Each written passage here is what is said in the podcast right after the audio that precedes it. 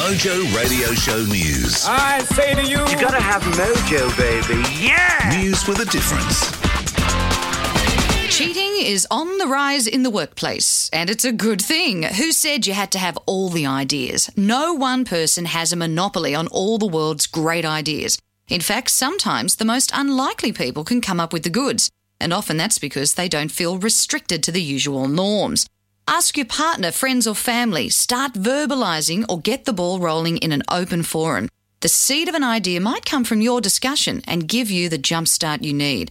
Remember, it's always easy to get too close to a project, so putting a fresh head onto the idea might be just what's required. So it's not really cheating, it's just making the most of all available resources. Mind you, Gordon Gekko did say, cheating is good, cheating is right, cheating works. Live from the basement of Voodoo Sound. It's time to get your mojo working. I got my mojo working, but it just won't work on you. Hey, everybody, and welcome to this week's edition of the Mojo Radio Show. Welcome to School Kids. Today, we're going back to Mojo U.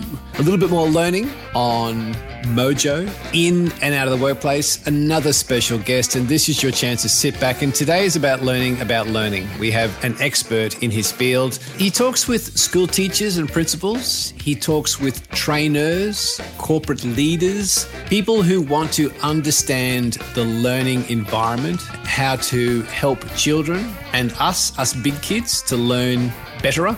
And he is a world expert at it. He's an old mate of the show. His name's Glenn Capelli. We'll get to him in a second.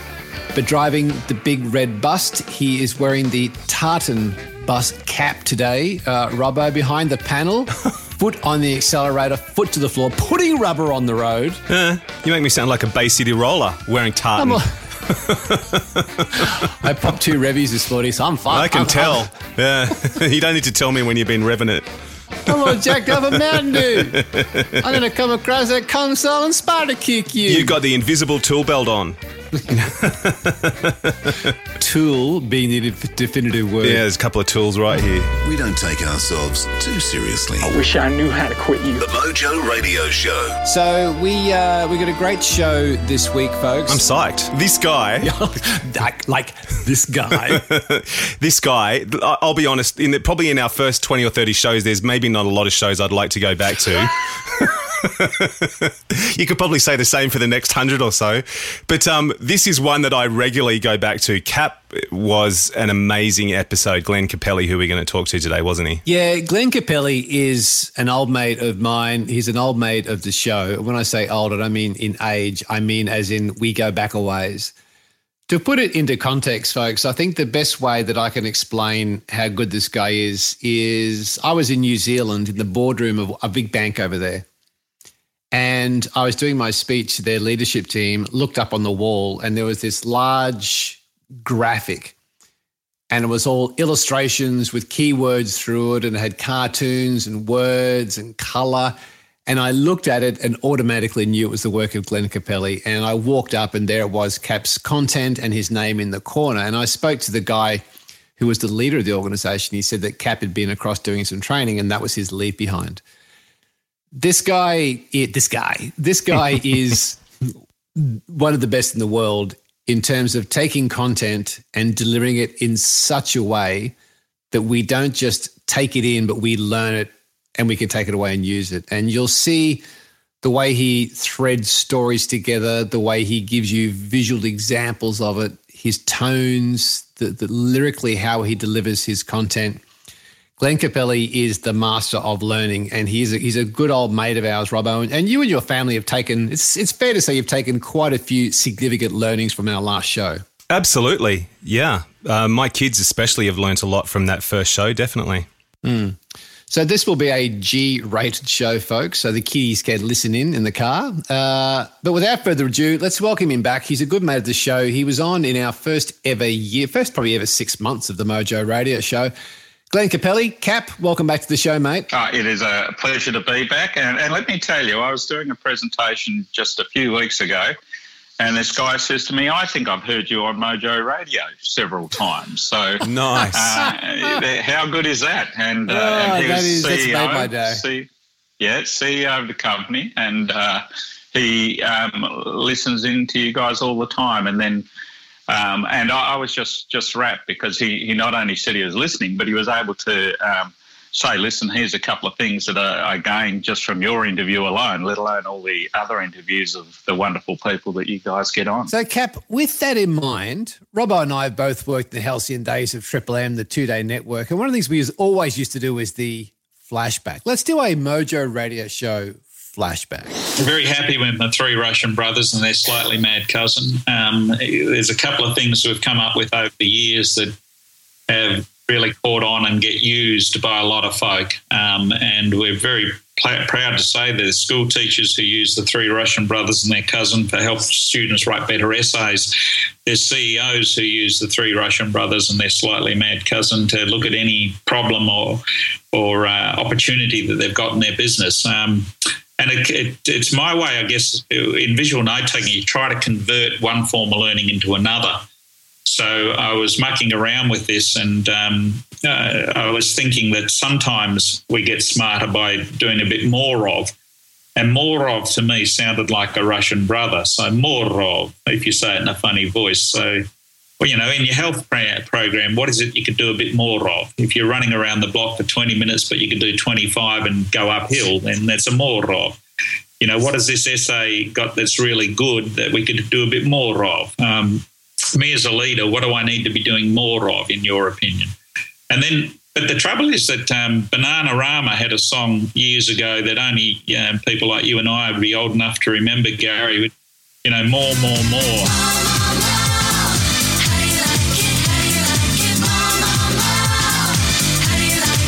So we tend to be a society that's good at more of, but um, maybe the second Russian brother we need to get a bit more happening, which is less of you know, how can I be smarter by doing less of something? Can uh, this essay be better by doing less of something? Me as a leader, what do I need to be doing less of? And then the third Russian brother is Ridov. Um, David Perkins, when he saw this model at the World Thinking Conference in Kuala Lumpur, he said, he said, ah, you know, I think we're good at more of, but less of and rid of, we're not so good at. Mm. So how do we do rid of? What do we shed in our life? And and when we have to shed something, um, how do we do it? Um, you know, we've, we've been lousy at uh, how we get rid of footy coaches, um, how we get rid of our prime ministers, we're not real good at. Um, so when you have to get rid of something, um, how you front up and do that. And also to know that, you know, there's a lot of superfluous stuff in our lives. Yeah. And then the, the mad cousin, his name is Tosin. So, what new stuff do we need to toss into the brew? Um, what new element of thinking or action does this um, project require?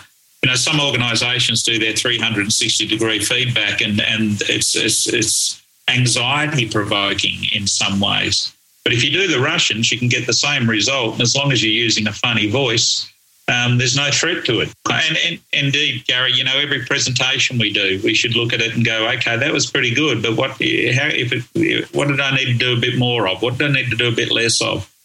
What do I need to get rid of? Uh, what do I need to toss into the brew? So, Cap, you've given our mojo a, a pump just there. Let me put this back in your pocket. I walked over to the homework bench a couple of weeks ago, and my 11 year old son was sitting there working on a geography assignment and he had a list next to him and I said, "What's that?" And he said, "Well, that's my brother's. This is what I need to do more of. This is what I need to take out and this is some things that I need to think about." So you've influenced, well, back then he was an 8-year-old because the other thing that came of your interview was Liam is also a massive journaler.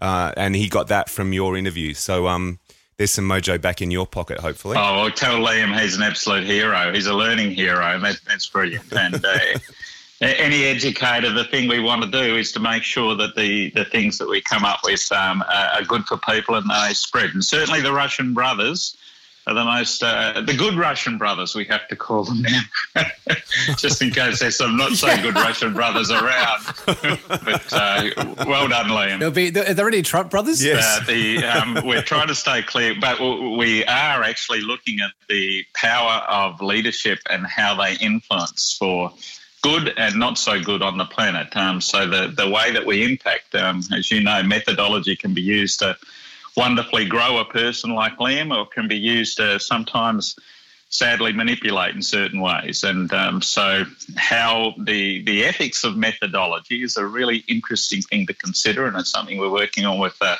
some of our teams at the moment. You know, it's such an interesting, even out of the gate, cap to say to become a learning hero or to develop learning heroes it's such a nice way to frame the fact that we need to stretch ourselves and look for new information, lean into conversations, be curious. I think it's just a great statement, mate. Oh, thank you very much. It's it's a theme that we work a lot, uh, and not only with, with schools and, and school children, but um, with any of the organisations we're, we're working on to look for learning heroes, people who have continued to learn, who faced challenge and, and done well with it, um, who lead a lifetime of learning. And uh, they look at some of the people that, um, from history, you know, the, the Helen Kellers of this world face great adversity and, and emerge. Uh, her teacher, Annie Sullivan, um, you know, but they also Maya look within. Oh, indeed. Uh, in fact, uh, my niece is named after Maya. Um, so, oh, really? But they, yeah, but one of the, the things in it all too is to look for the learning heroes within your own organisations and your own lives uh, and that they're there.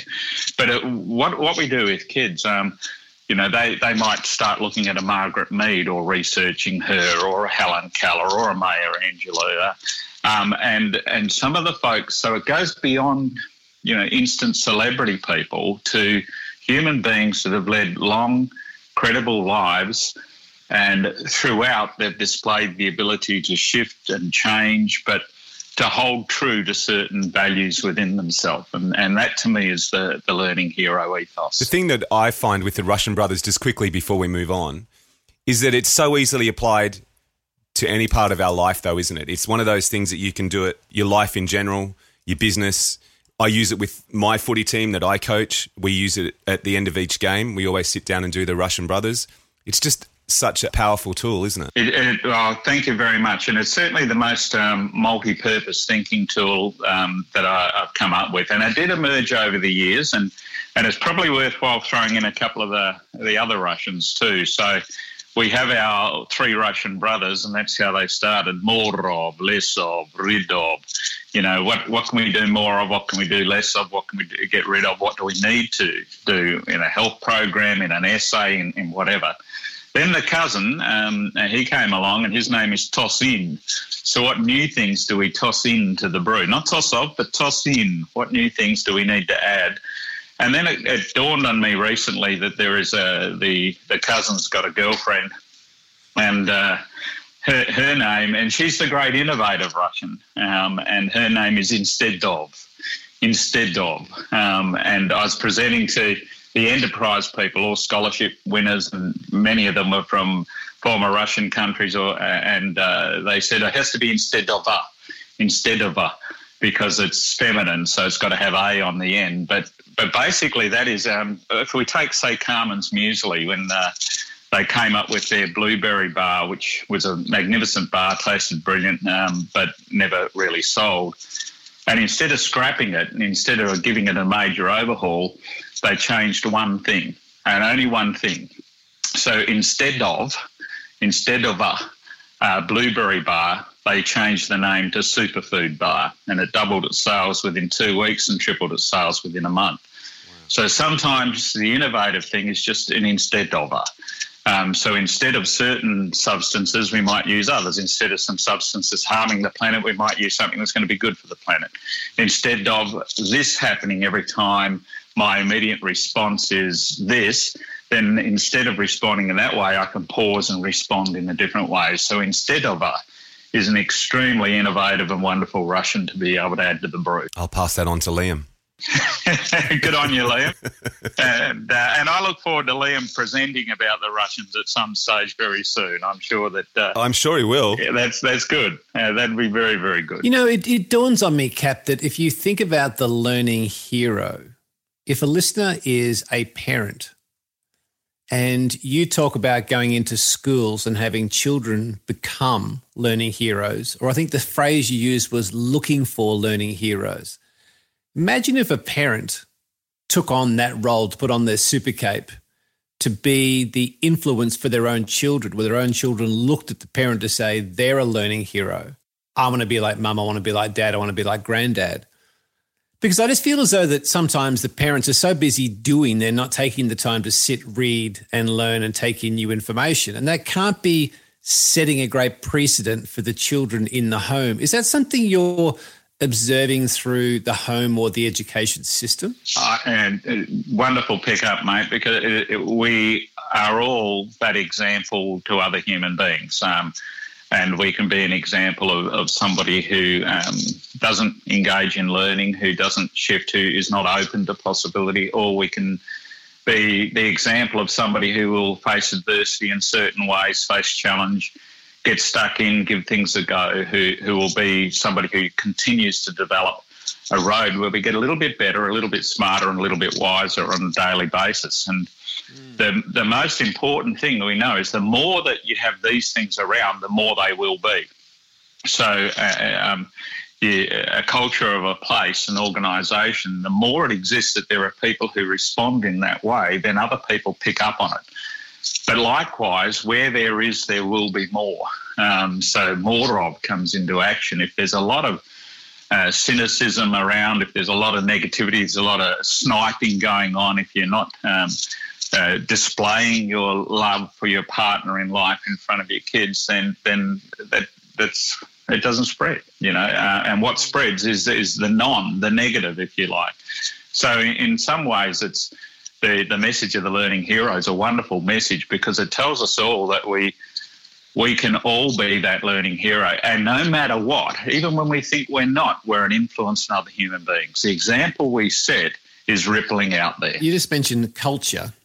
I'd be curious to know of your observations of how the work culture has changed in the last three to five years, Cap. So you're getting around the place, you're working on big contracts, you're doing a lot of learning, a lot of development.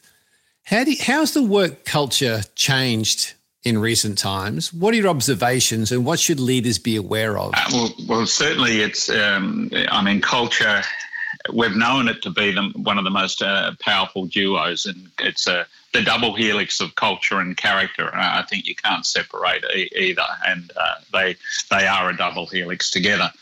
But um, it's certainly become more and more um, a, a, catchphrase that you know comes back to culture. It comes back to culture. The the danger with any of that is that sometimes organisations, um, before something has even really been taken on board and understood deeply, they kind of go, "Oh yeah, we did that." I mean, we've, we've done culture. I mean, we did culture two years ago. Um, you get the, you know, you get this Mexican wave of eyebrows. Oh, bloody culture again. But of course, it's something. Uh, it's it's like emotional intelligence. It just didn't come in and then go out. It's a, a fad. It is something it needs to be constantly re- remind ourselves of and refresh, and it has to be refreshed for all of our people too. Otherwise, the, the mission statements, vision statements do just become posters on wall rather than showing up in, in human behaviour. So the more that it, it is mentioned, um, but when we mention it, we've, we've got to really make sure that we, we go a little bit deeper on it and we pause to really think about it and go, okay, how's that showing up in our behaviour? So if that's what we think our culture is, and some of the work of people like Steve Simpson with uh, you know, unearthing the unwritten ground rules. You know, so um, what I always look at in an organisation is that um, when we're in a meeting, whether it's a board meeting, whether it's a leadership meeting, whether it's a, a meeting of every layer and level of the organisation, do they really share what they think and feel openly and in a respectful way, but in a robust, respectful way? Or do they wait and then tell their buddy what they really think when they're leaving the meeting? Um, and that's so to me, that's one of the cultural points to be able to note because we need to have that openness. We need to have the ability to share openly, but in a respectful way at all times, um, and to be able to challenge. You know, the best organisations challenge each other so, but also at the culture level, the other thing that will stop a culture in its tracks is if the systems that you've employed do not echo, reflect, uh, and radiate an invisible message of, of that culture So, say for example, we're working with a group and they they swore every statement that they are about, every cultural thing they are about is teamwork, teamwork, teamwork, teamwork, mm. and yet they they had an incentivization motivation program for their sales staff that was an individual incentivization program. So, you know, the system in place is actually sometimes working against what you believe the culture is. And in fact, that, that will become a pseudo thing. Teamwork becomes a pseudo thing. And what's really going on is, um, you know, let me get that trip to Bali rather than you. I met a guy called Scott Farquhar, who is one of the partners who started an incredible Australian company called Atlassian. And I met Scott and interviewed him a couple of years ago the Day of Inspiration. And seriously impressive guy. And the company was only started in, I think, 2004. It's now worth, I, I guessing, around $4 billion. But these guys at Atlassian have a very, a very different view on, call it company culture or the internals of a company. And I know you've looked at these guys and they rate something like 98% staff satisfaction year after year. They have won best place to work in Australia. And they're actually worldwide in America, they're in one of the highest ranked organizations that people want to work with and feel good about working for. What would be your observations of the internals of that company, Cap? You've looked at them, you know them, you've written about them. What what can you share with us that says here's what a great organization looks like where people love what they do?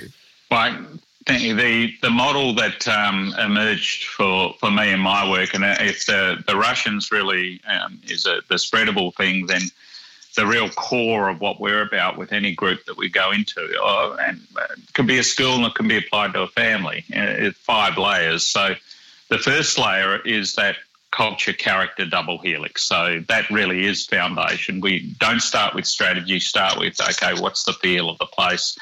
Um, and if you really want to build that, then at a parent level or at an organisational level, um, praise character and not intelligence.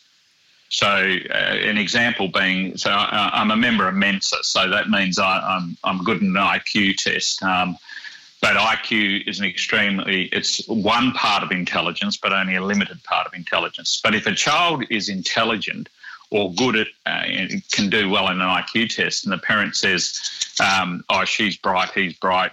Teacher says, "Oh, she's bright, he's bright." Child takes credit um, and pride in being bright. Then perhaps the child will not want to tackle anything that they won't appear as if they're not bright at. So they won't tackle challenge and and muck up. Um, and likewise in an organisation, if you if you say I love the way that when you tackled that, you didn't get it first time, you went up and gave it another shot, you didn't get it the second time, but over time, you really have mastered that skill. Well done. I love the way that. Uh, when you got the instant answer to that, you didn't just gloat and shout it out. You you helped other people and and led them towards them being able to find the answer. Well done. So what you praise will tend to be able to spread, and and it means that you're looking for things in character. And when you look at an organisation um, like Atlassian, or, or eh, eh, they tend to be picking up on those kind of behaviours, and not as a strategy, but just as a way of being. Going, good. I I, I want to say thank you for how you handled that yesterday because and they're not only giving a thank you, they're giving a because, because that angry client, within a minute, you actually turned them around and had them smiling.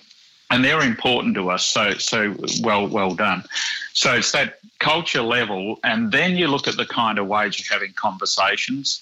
So, culture, character first, then how do we have conversations? How do we define our words? Uh, what's the shared vocabulary, and do we have a common understanding of it?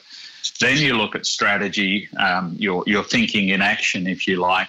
Then you look at methodology, how you reach and teach within that organisation. And then the systems, that, that invisible mesh flowing through, is that supporting it all?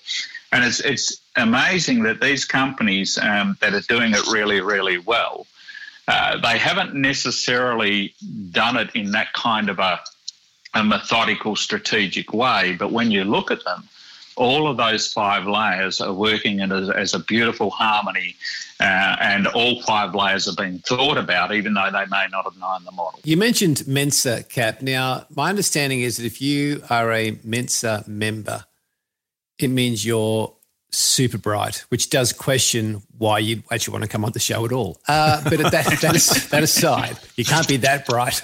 Um, however, at the same time, you are a self proclaimed hobo who backpacked around the world for seven years.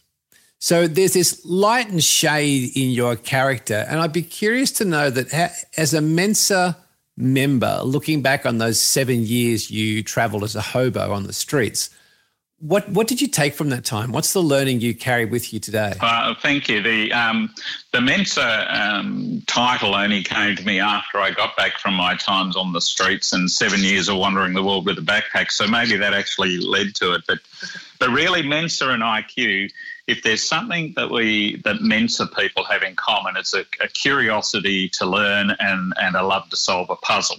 Um, but that can be an academic puzzle rather than a life puzzle. So that's why I say it's a part of intelligence and it's kind of important to, to have, but you don't have to have it within yourself as long as you've got it within your team. When I was at university, um, I studied English history and economics. I taught English history and economics for two years, and then I ended up doing my travelling. But I learnt about one thing in economics was a kibbutz, kibbutz um, in, in Israel, that a socialist system where, and you could go over and be a volunteer worker and they would feed you. And I thought, well, that sounds good. That sounds interesting. And also, I knew nothing about Judaism. I had studied Islamic religion. Um, I had studied Hinduism at university as part of my Asian studies. Um, I had grown up in a semi Christian country, although I'm not sure if you can call growing up in Kalgoorlie a Christian experience. but, but I knew of it, you know. Um, yeah, exactly. So I wanted to learn about Judaism and overcome my, my ignorance. And I'm about to head down to Israel from Greece, and this bloke says to me, Where you going? I say, Oh, mate, and going down to Israel. And he said, I've just come from Israel. He said, um, Are you going to be on a kibbutz? I said, I, I want to. And he said, Well, you should do an ulpan. I said, mate, what's an ulpan? He said, you can go and learn Hebrew. I said, oh, gee, I'm, I'm not Jewish, mate. And he said, no, no, they're, they're looking for people at the moment, um, and they 10, 10% of people can go into the program who are not Jewish.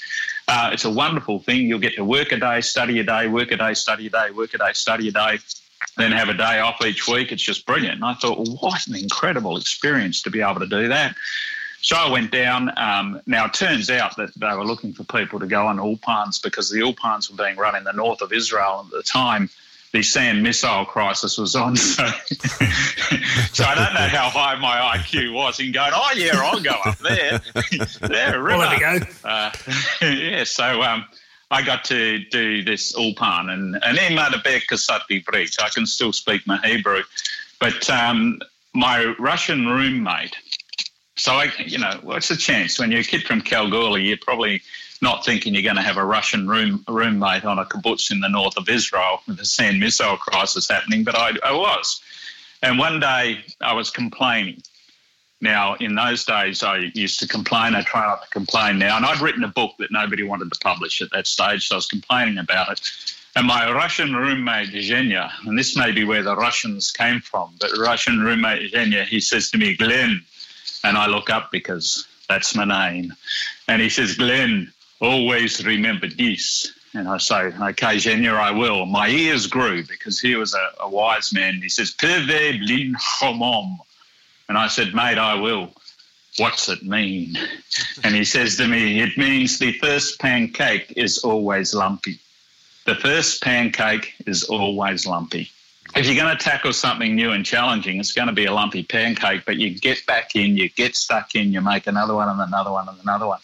So these kind of things, these experiences, this knowledge, um, and Zhenya remains one of my best mates. Um, when I returned to Israel five years later, Zhenya said to me, Glenn, you're now 28 and you've got nothing. I had a moldy backpack and 50 bucks. And he said, uh, my, my Russian friends want to know what's your insurance for the future?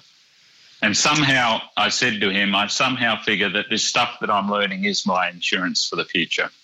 And little did I know it that that's really the that's a that's a learning hero ethos in in action. Um, as long as you go through life learning your way, we can't predict our future, but if you're constantly learning and applying it, things will open up. We talk a lot on the show about curiosity. It occurs to me from listening to you tell that story that curiosity was also a pretty big part of that journey, that seven-year journey that you took. When I um, when I'm working with students, um, the first thing I, I, will do is I'll give them a quiz where they couldn't possibly know the answers to the question. Um, and one of the things uh, I will say before, as I go into that quiz, is that you were born with an innate curiosity. The brain is a, a curious learner, and we need to keep that curiosity uh, alive. Um, what's this mean? How can we apply it? What's this possible? And sometimes I think the the curiosity of life gets gets certainly gets knocked, and um, but sometimes it gets knocked out of us. Um, and uh, a natural curiosity. I mean um, to paraphrase uh, the uh, Dale Carnegie and then um, the paraphrase picked up by somebody like an Edward de Bono, to be interesting, be interested. You know, be interested interested in human beings, interested in, in well, how does that happen? What, and I think you guys would know, you go into an organisation, be curious, be interested. What do you do? How do you do it? What does that look like? What's really happening here? Uh, here's what's being said, but what's being shown? What's being displayed? Uh, and the same when we when we meet a human being. Um, everyone has got their story. Everyone's got an ethos. Everyone's got a journey.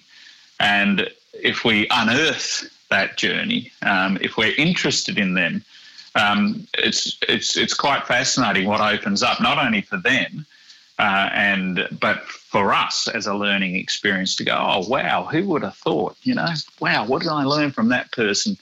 Um, and and they might be in a role in life where, I mean, there was a guy who was doing our windows. Um, we wanted some shutter blinds put into our place um, when we built a new home. And uh, this uh, an older, older guy had his own business and, and uh, he was wonderful to chat with, you know, you, talk. And, and I said, mate, have you always done this? And he said, no, no, no. I started doing woodwork because – I held a major job and it was very stressful. And I thought when I got back from a job each day, I'd go out in the shed and do woodwork. And it kept me sane. And I said, What was your job? And he said, Oh, you, you wouldn't have heard of them, but um, I, I work for an organisation called CLSA. And I said, You're kidding, CLSA? I travelled all of Asia presenting in their universities, um, big financial company, presenting to their uh, their people, and and he said, "Well, I started those university courses." Um, you know, and you don't discover this stuff unless you actually talk. Uh, um, my dad was a tradie, um, so talk to tradies. It's, there's your first learning in life. Uh, and talk to trade any person because they've got an, an interesting life if you can unearth their ethos, unearth what they're about as a human being. Cap, if you think about your seven years as a hobo and you've shared what you've taken from that and the learnings, how advantageous it was. There is somebody listening to the show right now, and I would meet one a week who, for whatever reason, are now unemployed. So, yesterday they had a job. Today they've been given notice and they're out. And they are thinking and considering their future and a lot of them are looking for the next gig like they can't they can't get their head around the fact they haven't got a job because their identity is built around that and there are others who are going well here's an opportunity where i can actually start to do something for myself or explore something differently my question is with the people you meet and your observations of business and people today if somebody said okay cap i'll give you 3 months and I want that seven year hobo experience, but I'll give you three months between my gigs.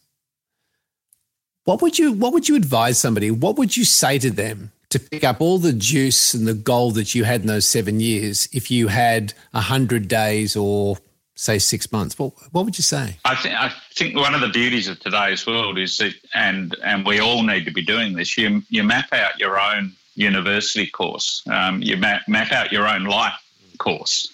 Um, and if you uh, if you've got three months or, or you know the rest of your life to have a little parallel road happening where you keep on learning stuff. Um, so It uh, it might be that you know you say, okay, each day I'm going to watch a 15 minute uh, YouTube video, and each day, um, uh, one day I'm going to look at something really practical. Um, one day I'm going to look at something really um, that's going to confuse my brain because it's so complicated. One day I'm going to look at something that's uh, to do with um, you know being a parent. So you can map out your own 15 minutes or five minutes. Um, you uh, w- with every book that I've written, and um, certainly the the one that we've just been commissioned to write, we try to write it in such a way that people, yes, they can read it cover to cover, but say, for example, in the Thinking Caps book, they can just open to any page and there should be something on that page that comes out and hits them as something that will amuse them or something that will help them learn. And that kind of randomness sometimes, just pick up a book and open it. If you're not a, a, reader, then in today's world, of course, you can pick up an iPod and listen to it. You can go onto Mojo Radio and, and return to all those different interviews. But the key is to make it something that happens on a daily basis for you. Um, and that, that's almost, uh, it looks like a discipline to other human beings, but what you're doing is you're reinvigorating that natural curiosity inside yourself. Now, some people will say, yeah, but that's not going to lead to a job or that's not going to lead to such and such. There are some things in life you can do that are strategic, but there are other things you can do, and learning is one of them, where you just learn stuff and you don't even know how it's going to help you or help somebody else but it emerges and the situation will arise where you can help your 11 year old lad or your eight year old lad um, be able to learn something. Um, or you'll have a anecdote inside of you that you can tell a workmate that helps them get through a, a tough situation. When Genia told me his lumpy pancake story or told me Perved Lin Hamom, I didn't think, oh, beauty, I'm going to use that for the rest of my life when I'm a professional speaker. uh, but it turns out chef. that I have.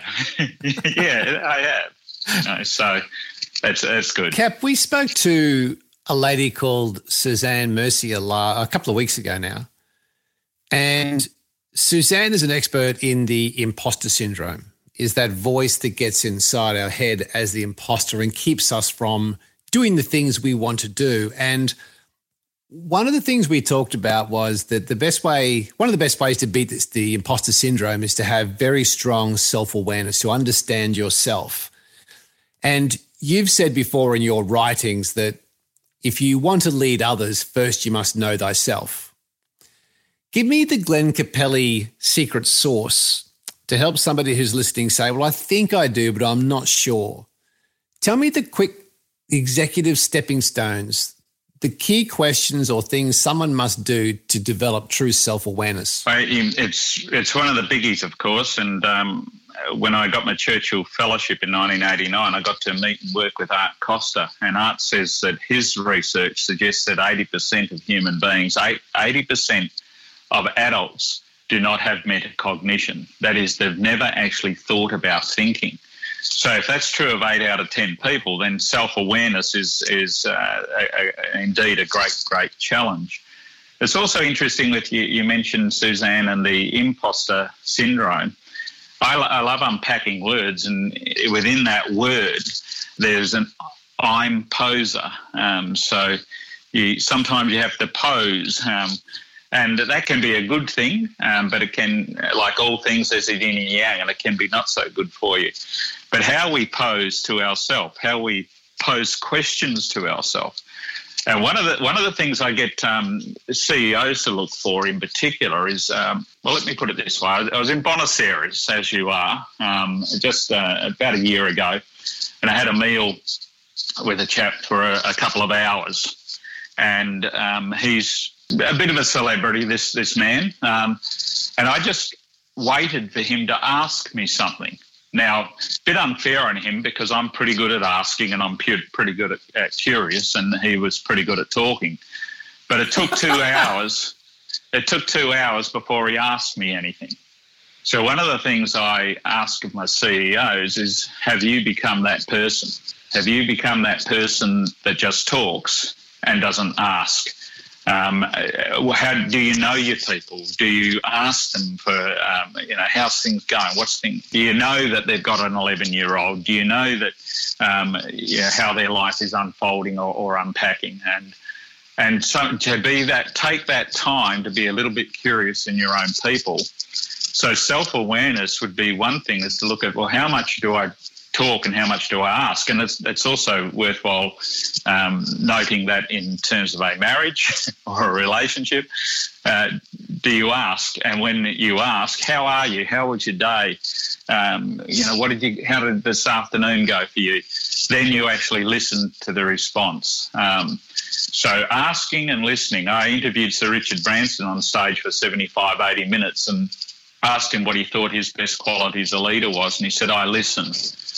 Um, now, a lot of people would see Richard as a mouth, but he, he sees himself more as ears. And he said, and when I listen to my people, I'm good at picking up talents inside of them that they didn't even know that they had. I'm good at sensing talent and growing it. Uh, and that's just beautiful. That's um, and again, as part of that self awareness, you've got to be aware that you will ask and you'll be interested and you'll be curious and even if you're listening to this and you're thinking, oh, gee, hold on. Yeah, I've got so busy. I've, I've, I've actually forgot to do that in my own family, let alone my, my workplace. Then you know you've got some self awareness because you're reflecting.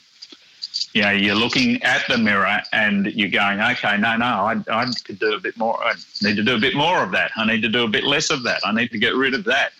Uh, so tools like the Russian can help in an awareness process, but it's when you actually ask yourself some questions and really delve into the answers, and then find yourself asking other people questions and listening to them, listening to their response, not so that you can solve their life, um, but so you can learn their life. It's obvious, Cap, that you followed your dad into the old Kalgoorlie mines because you've just delivered gold to the Mojo Radio Show. How's that for a segue? Hey, hey, hey. oh, I like it. I like that, it. Uh, my, I, I, love, I'm loving it. My dad Jack would be shaking his hand, going, uh, he's shaking his head, um, going, "Go down the mines." No, no, I, I did go down to the mines, um, but Dad certainly went down the mines in more ways than one, mate, because um, my, my dad, Jack, a, a carpenter, um, smartest man ever knew, and yet he uh, left school very early. Played eight different musical instruments, um, all by ear, a jazz muso. And um, indeed, if uh, the, this latest book I've been asked to write has been a, a memoir, and, and it is in one sense, I have gone back to the Kalgoorlie mines because you've got to go back to where it started from and where what I learned from my grandparents, what I learned from my parents, what I learned from the, the red dirt of Kalgoorlie, and hopefully, uh, as you so beautifully put it, um, when you go mining for that kind of stuff, you do realise that there's been some nuggets um, of gold that you've been given in your life um, from wonderful people who they didn't even know it, but they were setting the example of a learning hero from the word go. And you know, when I think of mines, Cap, and I think of guys like Jack in the mines, I mean, these guys are tough. This is this is going back in the day. And Robbo and I quite often send shout outs to people who are working on the street, in mines, in the fields, up towers, who are doing it. They've, they've got resilience, they've got grit, they, they back up every day, all conditions. Resilience and grit will be something I suspect you took from Jack and you took from the red dirt roads around Kalgoorlie growing up as a kid.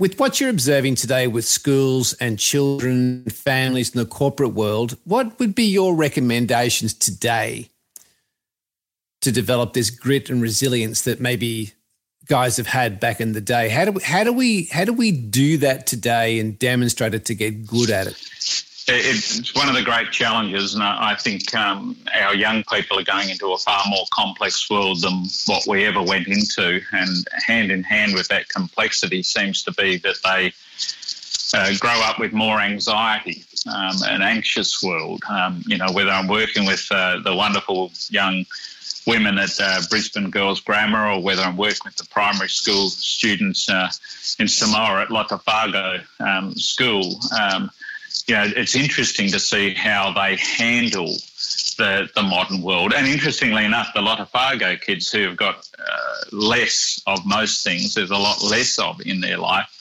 um, they do seem to be far more grounded.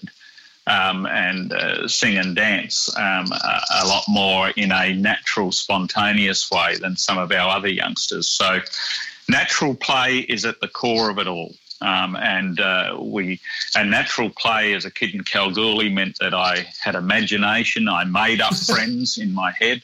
You know, I still make up friends in my head, basically. But uh, um, and and you know, you climb trees, um, and you took a few risks in doing that. Um, we, my brother and I, uh, Gary's three years older, but as as kids, we got on our bikes with some friends and we rode seemingly miles, but it was probably 500 metres um, up a hill. And up the top of the hill in Kalgoorlie, there was bush, and we called it Black Terror. Now, there was nothing really terrible about it, but we called it Black Terror. And we, we had a camping spot, and we went and played at Black Terror, and we imagined things. And I think uh, by making up this place called Black Terror by going there and riding our bikes and playing games. It learned, it helped us face some of the Black Terrors in life. You know, it helped us um, unearth some of those qualities that natural play brings: imagination, um, the ability to innovate, the ability to pick yourself up when you when you fall over and go again. And we need kids to have that kind of natural play and not not just in terms of oh they're doing their ballet course now and then they go off to do their rugby training and then they go off to do this but how they occupy their own brain when they've got time without machines to sit and invent inside their head and play and imagine. So the, the natural play element is, is huge and that constant as they're doing anything, whether it is a set sporting activity, to be looking at character, to be looking at character and picking up on the character things that you see and praising those guys. I love the way that you picked yourself up again and did that. I love the way that you went and helped your buddy. I love the way that you when when you kick that goal, you turn to your teammates who passed the ball to you and you gave them a thumbs up and a well done and good on you. Um, you know, I loved seeing that teamwork in action. So the more you pick up on these things and acknowledge them, the more that they will grow. It's half time on the Mojo Show. And time to pause for a cause. Hi, my name is Maria Granberg. I'm a big fan of this organization uh, placed in Nepal called Ladies Mountain League. They are teaching women in Nepal more about adventure sports and trekking and climbing and, and uh, hiking and all of that, empowering women in Nepal. I love them. They're doing great work check them out, and I would love for you to support them. Ladies and gentlemen, if you are just tuning in, we are going to kick ass. Supreme, the Mojo Radio Show. You've got such a great depth of knowledge, and you've got this wealth of stories to draw from, Cap. How do you record your learnings in this day and age? When you are hearing a lot, seeing a lot, you're curious, you're leaning into conversations. How does Glenn Capelli record your learnings for posterity? Posterity. Prosperity? Uh, um, posterity. For, for whatever parity that we wish to choose. Um, I, I, uh, I've always kept learning journals before I even knew what a learning journal was. So basically, I had a, a pad with um, unlined paper. Unlined seemed to work better for me than lined, so maybe I always liked open space and possibility. And I'd have a pen and I'd write words and I'd, I'd draw pictures. Um, now, in the, for the last five years, I've been a, a resource for um, a number of schools, and I've mentioned Brisbane Girls Grammar as one of them. And one of the beautiful projects that started now three years ago with them is that the year sevens coming in, so they're now year sevens going as their first year at high school. Um, we have all of the girls keep learning journals. Um, our, some of them supplement it with digital learning journal, but um, all of them have pens, they have coloured pens, they have paper, and we teach them about visual note taking. We teach them about a variety of ways to unearth and use writing and to use pictures as reflection, as growth, as innovation, as, as thinking tools. And basically, we're trying to have that. And one of the first concepts within that learning journal is we talk about learning heroes. And some of them research their learning heroes and draw pictures of them or cut out pieces of paper and stick it into their learning journal.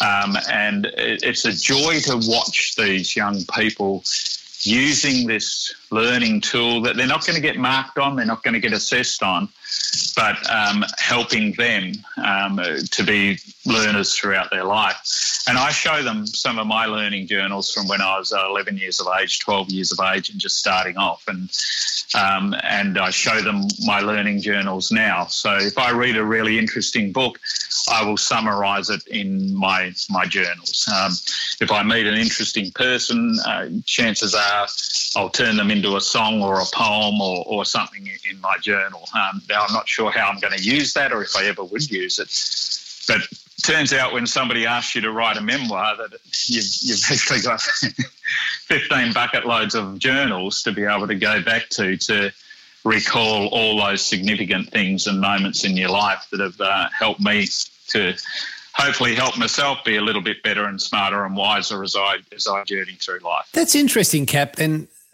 I was on a camp there for a second because I've I'm just reading a book at the moment by Leo Babauta, and he is a success, very successful blogger and now a successful author. And he writes on minimalism and simplicity. And I'm reading a book at the moment about the power of less, which is about the power of focus. One of the things that I've highlighted in the book is that taking notes and having learning journals is one part of it because we have all this information coming at us, which is, can be fabulous information, and we're recording it all in some way. He said the issue today is we're not taking enough time to sit in silence and to sit with stillness, to take the learnings and then say, well, how do I agree with it? How might I use that? How might I be of service to somebody else? We're not taking the thinking time. I'd just be interested to know in Glenn Capelli's world, you are a great note taker. I've seen I've seen in walls of boardrooms around the world the great graphic illustrations that you use to capture information and and then be able to present it to people to in a true learning environment. Given that's happening, where does your deep work happen, Cap? What's your routines or rituals about taking the learnings that you note, then thinking about how you can use it? it, it one one of the things that really hit me when you were talking about the Babauta and what great surnames you guys come up with for people, Babauta and Farquhar. I mean, you've got to be careful how you say some of them, but they're, they're wonderful surnames. And uh, I, have just um, been reading Tom Friedman, and uh, I mean, I, as you know, I've been a Friedman fan for for decades. But his most recent book um, is called "Thank You for Being Late." And uh, he, he, is a journalist, of course, a writer, um, and uh, often based in Washington. And he would have breakfast meetings with people, you know, nice chatty breakfast meetings. And he realised that every single breakfast meeting, somebody would rock up and say to him, um, "Oh, I'm sorry, Tom. I'm sorry for being late. Um, you know, the the trains were running late. I'm sorry for being late. Blah blah blah. I'm sorry for being late." And Tom Friedman, to one day, he said to the chap, "Oh no, thank you for being late." He said, I, I, uh, I very rarely get time just to sit and listen to people in cafes or sit and reflect on, on, on life. And, uh, and so now um, it's become part of his daily ritual that every time everyone's late, um, he'll say, Thank you for being late, because it's given him some reflection time. And it's those things you, you take those kind of moments in life when you, when you do what. Um, we do um, and speak and, and go to different conferences. You, have got a lot of time at airports, you've got a lot of time alone in hotel rooms. Um, so instead of uh, going, oh, here I am stuck and, you know, the plane's late and here I am delayed, you go, oh, thank you for being late. And you do some reading or you do some writing or you do some listen, listening in. Uh, I still do find time or make time or create time, or maybe it's just as natural to me as breathing that each day I will find a way to reflect on paper. Um, and also, I have the, the beauty in my life that I'm constantly speaking or presenting or, or designing presentations for myself or for organisations or designing conferences. So I've got somewhere to park that learning and put that learning and put it into action for other human beings. And I think that's that's another little reminder for each of them. Even though I've got that structure, and um, and I know you guys have got that structure in your life, but every one of us as a learning hero needs to put that structure in life. So we might not be designing a presentation for someone, but we can share what we've learned with someone. Um, oh, I, I, read something interesting the other day. What do you think of this? And you tell them. I got to interview um, Sir Peter Ustinov very late in life, and um, and I know I've probably said this to you many times, Gary, but my favourite thing Ustinov said to me, um, I love being interviewed because I find out what I think. Yeah. You know, some, some, yeah, sometimes you don't know what what you even know until you open your mouth. Um, and by going into conversation, oh, I, I, discovered this. Lindy, my wife, and I were um, we're 30 years married coming up, and um, every day we, we at least go for when we're together um, and I'm at home. We will walk, and um, if we're together, we'll go for an hour walk in the morning, an hour walk in the evening, and it goes so quickly because we just talk and we're constantly talking. And they say, geez, you've been married 30 years, you've still got stuff to talk about. We've got even more stuff to talk about. Oh, I read this the other day, heard this the other day. Did you hear this song on Spotify the other day? It's really interesting.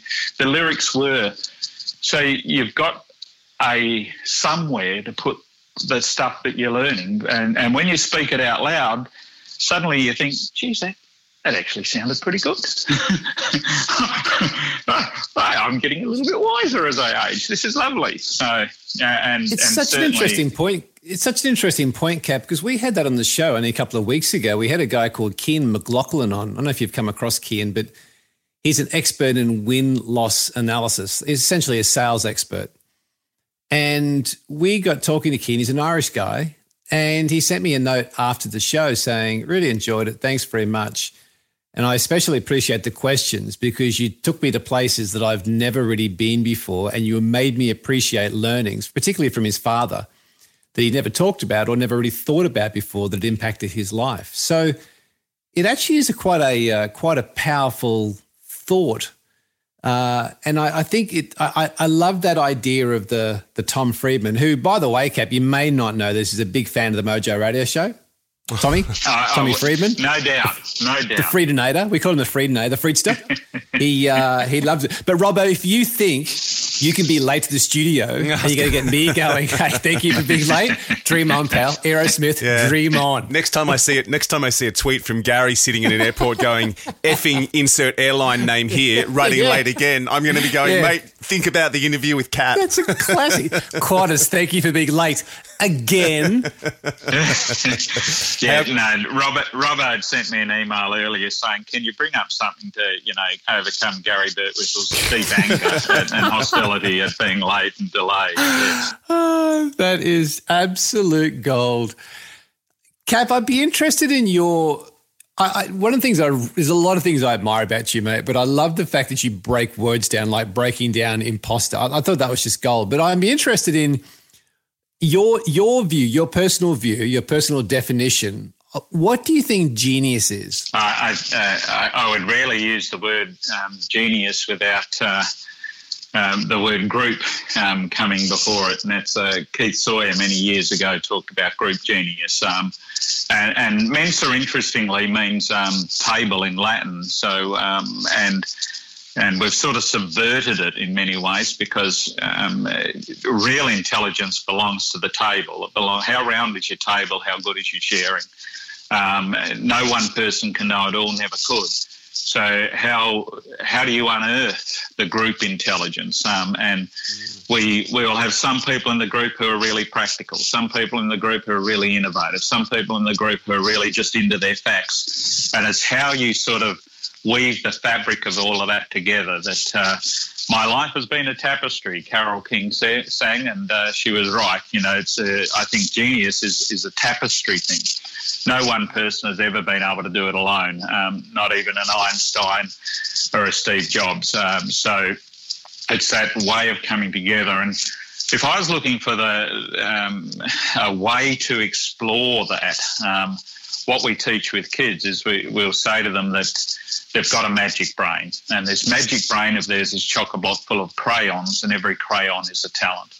And you don't just have one or two talents in your brain, one or two talent crayons. You've got a box of hundreds. Uh, now, sometimes crayons get damaged. I mean, Richard Branson's um, crayons for reading and writing, my brother's crayons for reading and writing with a form of dyslexia uh, have been damaged, but they use other crayons. So uh, look, go looking for the crayons in a child that they're already using um, and, and find ways to nurture those. And if if there's some crayons that are damaged, often by using the other crayons, we can then use those crayons to heal some of the, the damaged crayons or, or, or certainly to be able to re- use them instead of, find another crayon instead of to be able to put into action. So, and it's true also in our own life. Go back and reflect. It's amazing how many adults had stuff they did as a kid that were, there were certain crayons coming alive and then they stopped using the crayon and sometimes later in life, returning to those unused crayons, you discover a capacity and a capability inside yourself that is just amazing. And it might be for writing a song or playing a musical instrument or picking up a language or,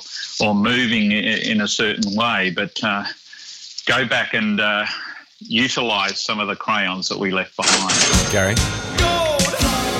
That's a gold crayon. Gold crayon. Oh, that's our first ever gold, gold crayon.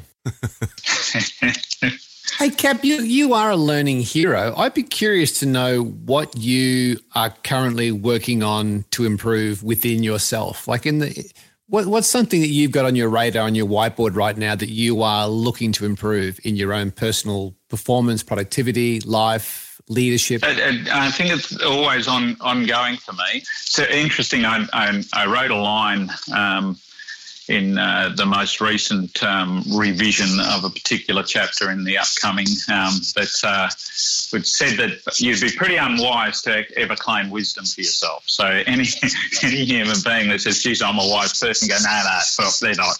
Um, but but to go, okay, it's an ongoing road. Um, I think is quite quite marvelous. Um, so writing a memoir has, and writing it in such a way that as people read it, hopefully they'll be able to unearth their own memoir of life and their own learning journey. Um, uh, there's been an amazing thing because um, you start to realise and acknowledge some of those things uh, and people that you've been able to learn from and and gain from. So one of the things I'm doing at the moment, I guess because of the nature of this enterprise, is I'm looking back and reflecting and learning to acknowledge uh, a whole stack better. Um, uh, yesterday morning, I um, I'm where I'm working at the moment. I'm in Perth, um, and I'm about to head to Geraldton to do uh, a regional day. Um, but yesterday morning, very very early, I walked from my hotel right up Scarborough Beach Road and walked past two two three Scarborough Beach Road, where my nana used to live, um, and where my nana took in the family when my mum got sick for a time period there. And I just stood in front of 223 and I metaphorically hugged that building and I gave an I love you sign in, in sign language to, to my nana. Uh, and I really felt as if she, she was there. Um, my, my nana was uh, an entrepreneur.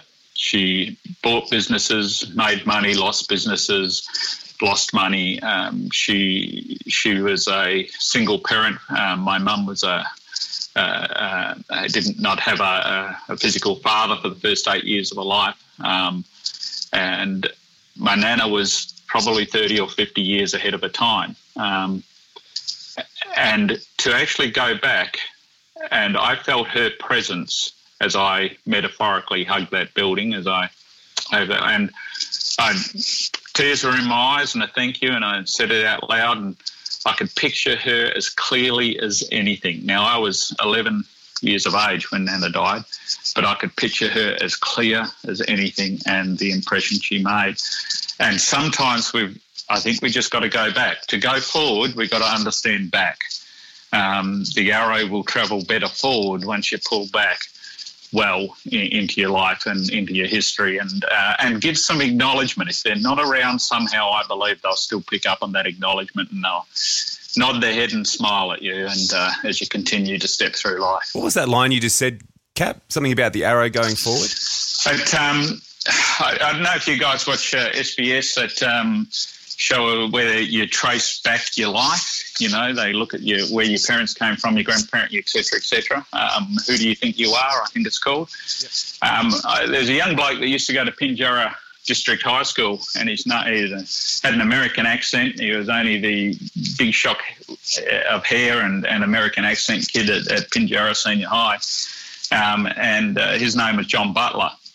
And John um, Butler, of course, is a, now a magnificent musician. And on his um, episode of Who's like, Who Do You Think You Are, he said he was very forward thinking. He always, he was the sort of person strategically with an aim in mind heading forward.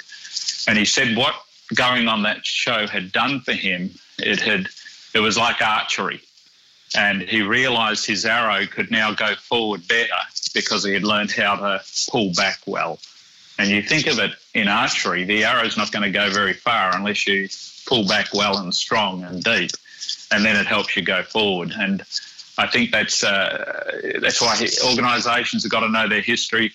It's why we as human beings have got to acknowledge our our history, all the things that have happened along the way. We can tip our hat, we can give a thank you, we can give a hug, or we can um, go, okay, that was extremely painful, and you wouldn't wish that upon any human being, but it's helped me be who I am and uh, be who I am uh, better uh, on a daily basis. So, yep, the, the, um, I'm not great at the physical uh, uh, aim of archery, but uh, the metaphoric aim of archery, um, with thanks and a nod of the head to the wonderful John Butler, um, certainly helps my Yeah, life. when you said that in there, it really struck me. I like that.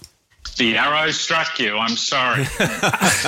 yes. Cap, you have written about flow.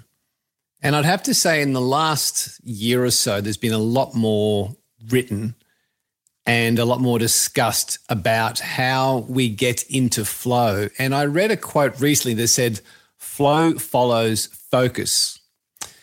So, my question is around two things. Is in your mind, how does somebody develop better focus in order to find this flow? And I guess the reason I'm interested in the focus part is because Cal Newport, who wrote the book Deep Work, which is a fantastic book, he said that focus will be the IQ of the future because people are really struggling to focus on one thing for any given period of time, in which case we're doing shallow work, not deep work. So I'm interested in your view on for yourself or people you've observed, how do we how do we develop our focus? And off the back of that, does that lead to, in your mind, an important part of flow? So certainly, the um, I first came across flow in in that way of referencing it through the wonderful writings of Mihaly Csikszentmihalyi, um, and in 1991 um, through Dee Dickinson in Seattle, I got to. Uh, actually spend time with the ideas and the person of Mihaly Csikszentmihalyi and uh, this uh, this idea of flow. So, and, and it's really interesting. I mean, that was uh, 89, 90, 91. Um, Mihaly had been writing about it prior to that, um, and now his concepts are really flowing. You know, it's becoming part of the vocabulary of people. So sometimes it takes a year, a decade, three decades, four decades. Maybe it takes some TED Talks or, or, or, a new technology to take an idea and bring it out to people. But Csikszentmihalyi really was talking about we we all know flow. It's it's where we lose ourselves in a moment where time zips by. We, it seems as if it's only been five minutes, but we've actually been doing something for two hours, and we're we're loving it. And we're not doing it for a strategic purpose or gain, but it, it, will add to our life anyway. Um, you know, so we uh, we do it because we love doing it. So you might think of aspects of your work that are flow aspects. Um, you might think of things that you do in your life which are you know, you're not getting paid to do it, but um, you're putting in hours and hours and hours and hours each week into that. Um, you know, hopefully parenthood would be a flow thing for people. So, and part of it too is, is that we we lose self consciousness as, as we're we're not self conscious. If, if, you're playing a game of golf and you're in flow, you're not thinking about what you look like, and you're not thinking, "Oh, these people are looking at me tee off now. Don't hit into the lake." Um, you know, therefore your game of golf has gone kaput, and and your, your focus is out out the window. So flow and focus are kind of entwined because we're not sitting there going focus, focus, focus, concentrate we are just focused and in what we're doing. And look again, look for what your kids do where they get that. Now, it becomes increasingly difficult if you've got a world where you just swipe to the next page every instant, or, or you're clicking your phone to get an Instagram photo of yourself and then putting it out there. So, in a world where we're kind of turning people into being more self focused and more um, concerned about getting themselves out there we're in so many different ways, then we're losing the ability to spend time on a thing, which is what natural play is is and does, where we spend time on a thing and, and we're involved in it and it's really working working for us. So if you dissect the word focus too, there's us in it. It finishes with us. So it's not necessarily just about being focused on yourself, it's being focused upon you in an ecology as part of the planet, as part of a team, as part of a family, as part of a, a link to history, as a, a, another little tiny moment that comes from other moments before us and will lead to other moments in, in, in the future in, in front of us, then flow in its own sense is that in the biggest, grandest picture is the, the tiny little role we play in the flow of the world. Um, without us being who we are, we we wouldn't have these connections. Without you being who you are, you wouldn't have that eight year old boy who becomes the 11 year old boy. Um, without my nana doing the things she did, my brother, myself, and my sister would not be who we are as human beings. So it's the tapestry of the flow of all life in the grander sense, but it's also this ability to look at what crayons really excite you in this moment that you naturally are spending flow time with them. And when you can recognize that in yourself and others, then start to grow it and develop it. I think it's clear why you are known here in the studio as the Mojo Radio Show Yoda. Some people say yo yo rather than Yoda. No, well, at least you don't speak like Yoda. That's good. I thank you. I'll take Yoda. I'll, I'll go with Yoda. That's nice. At this point, Cap, I think you're sufficiently warmed up we have been down the dirt roads of Kalgoorlie. We have been to the kibbutz. We have been. We've actually we've taken a bit of a journey. We've actually been around around the world, around the map today. But we've been leading for one thing today, Cap, and it is my great pleasure to hand you over to Robbo now for uh, the most important question of the day. The most important questions of the day. I think we should definitely do a nifty ninety. Here we go. Here we go. Yeah. Robbo's nifty ninety. Okay, Cap. So, uh, do you think you're ready for this? Uh, ready as my neocortex will ever be, mate. All right, you've you've you told us during the you've told us during the interview that you love di- dissecting words. So, what's your favourite word? Quiddity, um, which means your essential essence. What was the last book you read? I just finished uh, the Tom Friedman book. Um, thank you for being late, and also just finished um, some of Margaret Atwood's um, novels um, about dystopia and uh, how the world may not be shaping itself as a better place. Uh, what's your favourite outdoor activity? Walking and then surfing. And if you can walk to surf, even better. Yes, I was about to say that. You took the words out of my even mouth. Even better if you can walk away from the surf afterwards. That's yes, nice you, they don't try and convince us you can walk on water, Yoda. Family and pets aside, what three things would you grab if your house was burning down? Immediately, my immediate thought as a young teenage boy was always grab yourself first. It's um, it can occupy hours of pleasure. Um, it's um, I would grab. Uh, I would grab a journal. Um, I would grab my, my laptop, which has got um, all my presentations in it, and um, I would uh, just grab a hold of a, a moment to think deeply within myself. Um, you know, do your best to get through this. Finish this sentence for me. I never get tired of learning something that's best done slowly. Well, uh, most things I think, but um, uh, reflection um, uh, is something to be done slowly. Although I, I, was watching a speaker the other day and saying, "Turn to your teammate and talk as quickly as you can in 30 seconds about the things you do to relax." Um, so you've got to love irony in life too. What's one thing you learnt as a child that you still use today? The rhythms of life I, I learnt from my dad Jack and uh, the way that he responded to jazz music, and that comes into every presentation I do. It comes into how I lead every day of life. What's one thing you need to stop doing? I need to stop uh, overworking sometimes, um, and I think I'm getting better at that.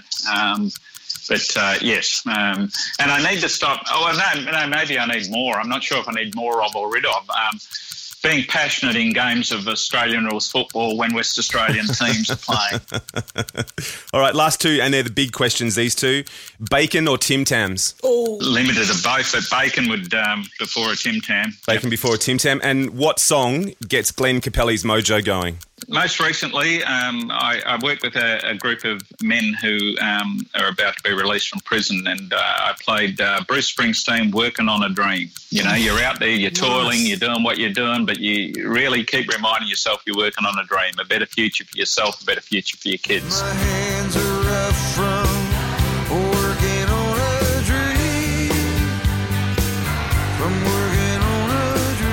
And I saw the boss for the first time um, just a, a, month or two ago in Melbourne, three and a half hours on stage. That guy is energy personified. His philosophy you can dance to. Absolutely. If uh, if I had half his energy by the time I get to his age, I'll be doing well. Hey, um, can I throw? Can I just extend this to a nifty ninety-five? Of course you can. just to break in, Rob. Uh, Cap, a question that I'd like to start introducing to the show from time to time is I'd like you to tell me a song that if our listeners listen to the song would be the best definition of Glenn Capelli, the man. If there's a song that sums you up and gives a representation of you, the man, what song would I listen to? Oh, it'd be it'd be a toughie because uh, my immediate thought goes back to the one I used in all of my presenting, which is my dad introduced me to the song "Do What You Do, Do Well, Boy, Do What You Do, Do Well." But I'd like to top that, or, or at least um, put a flip side to it with um, Laura Nyro. at 19 years of age, wrote a song that eventually got recorded by a big band called Blood, Sweat and Tears, and the song is "And When I Die." And when I die and when I'm gone, there'll be one child born in this world to carry on. It's a song about legacy, and if we don't have the children, um, then what do we leave behind in terms of character? What do we learn in times uh, behind in terms of the example or the learning hero set? Know, and that song goes fast, it goes slow, it pauses, it stops, it speeds up again, it goes crescendo. It's got one voice and then it's got many. It's got one instrument and then none and then many. It is life itself in, in a song. Um, and she wrote it when she was 19 years of age, the wonderful Laura Nyro. And when I die and when I'm gone, there'll be one child born What a great, what, a, what an awesome way to close the show. There's, there's the encore. Yeah, indeed. Hey, Yoda's brought it. Yoda saved, See, saved the, the knockout punch. In, in, asking the question, the, the wisdom is in the question asker and not in the answer given. So well done, guys. Uh, Cap, you are you're a good mate of this show. You are the Yoda of the Mojo Radio Show. You're the godfather of uh, of us on Libsyn. Thanks so much, Cap. I mean, honestly, the show could go four hours. We would cover mm. the same territory twice. You're uh, you're a wealth of knowledge. You are a learning hero. You've got a super cape that is is a force of nature, mate. Thank you. Uh, thank you very very much, guys. Um, you're gems, and uh, always love chatting. Thank you, pals. Here he comes. Here he comes. Mojo Radio Show. Well, Glenn Capelli proves once again that he is the master. Well, I think he goes above master. I, I like to think of him as the Yoda of the Mojo Radio Show. that makes us Luke Skywalker. It would be amazing to lay out all the stories he knows back to back. Oh. And I ah. reckon it would go around the earth six or seven times. That guy, yeah. I've spent time with Cap on the show doing speaking gigs and just rabbiting on between jobs. And – I don't think I've ever heard the same story twice. I love that line. The first pancake's always lumpy. That's a great one. That's a good takeaway from me out of that show. The first smoothie in the morning is always lumpy. Yeah, the first smoothie, the almonds haven't quite pulverized. We interrupt this program to bring you a special bulletin. The Mojo Radio Show. Ladies and gentlemen, Now, Now, uh, that was a great show. We are going to leave with some movie philosophy. What have you got for us, mate? I found a great piece on the interwebs, as you like to call it, uh, from Denzel Washington, famous movie actor, done. Well, we were talking about it before the show. Done squillions of movies. Don't you love the guys who are at the top of their game and they can go by one name? As Like in Denzel. basketball, it's Michael, Yeah, right. Denzel. yeah, yeah. He's Just- one of them. Absolutely. Warney. Just go by one name. Warney, Robbo. Bravo. I um, th- I, I was really inspired by this piece though. Denzel went back to his university to give a speech to some of the students there, and um, look, listen, it doesn't need any introduction. Just have a listen. You will fail at some point in your life. Accept it. You will lose. You will embarrass yourself. You will suck at something. There's no doubt about it. I was a 1.8 GPA one semester, and the university very politely suggested that it might be better to take some time off. I was 20 years old. I was at my lowest point. But here's the thing I didn't quit, I didn't fall back.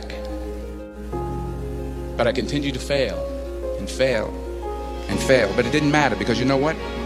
There's an old saying you hang around the barbershop long enough, sooner or later you're going to get a haircut.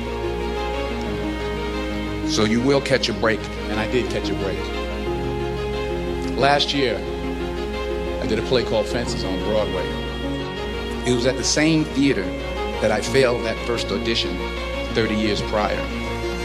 Thomas Edison conducted 1,000 failed experiments. Did you know that? I didn't know that. Because the 1,001st was the light bulb. Fall forward. Sometimes it's the best way to figure out where you're going. Never be discouraged. Never hold back. Give everything you got. And when you fall throughout life, remember this fall forward.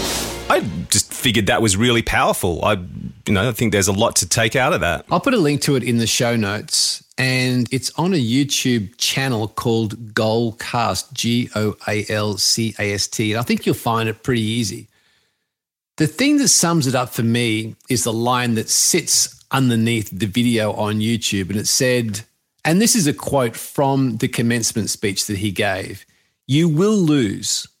You will embarrass yourself. You will suck at something. And what comes to mind, Robbo, is I think as a radio show, I think we've completely nailed that. we, we've lost, we've embarrassed ourselves Oh, absolutely. weekly. Yes. We know we suck at a lot of things. Yeah. We just hope there's some gold in between. We keep turning up. One day we'll get it right. One day. And one day we'll create the life that we've always dreamed of, which is the subhead on that piece of video. So thank you, Denzel. I reckon it's a great way to close out the show. Hmm. If we were going to play a song hmm. That kind of sums up this whole thing for me, the fact that you are going to lose, and any successful autobiography, biography of anybody in any part of the world, I guarantee they're going to have failures. There's no Nobody goes through everything without having the hard times. There's always the good, the bad, and the ugly in every single story. And when I heard this line, you will lose, you will embarrass yourself, you will suck at something, it made me think of Eminem from the movie Eight Mile.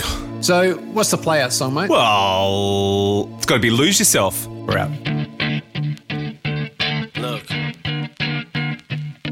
if you had one shot, one opportunity to seize everything you ever wanted in one moment, would you capture just let it slip?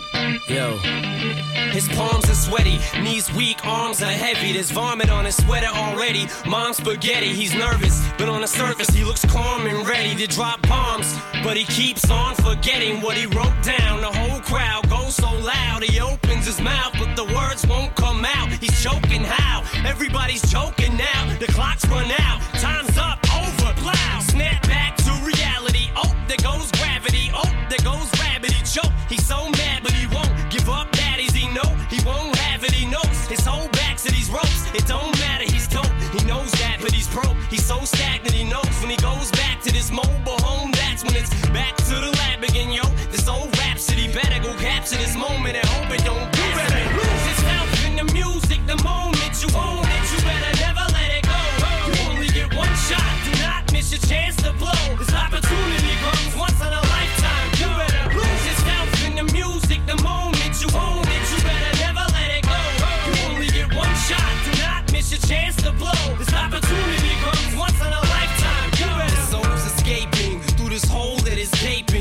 World is mine for the taking. Make me king as we move toward a new world order. A normal life is boring, but superstardom's close to postmortem. It only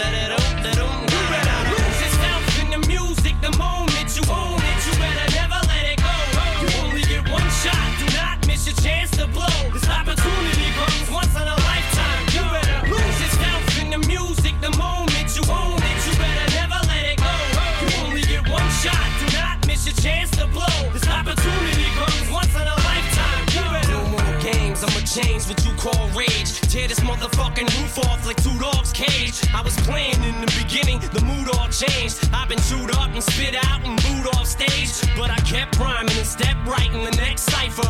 Best believe somebody's paying the Pied Piper. All the pain inside amplified by the fact that I can't get by with my nine to five and I can't provide the right type of life for my family. Cause man,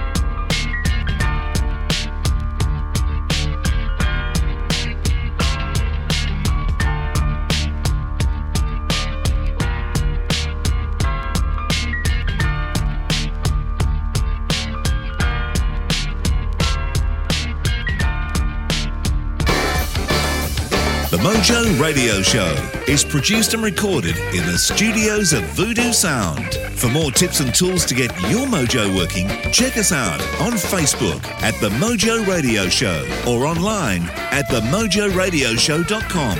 For more about Gary, see GaryBertwistle.com or to polish your next audio or video production, check out voodoosound.com.au. And for the right voice, realtimecasting.com.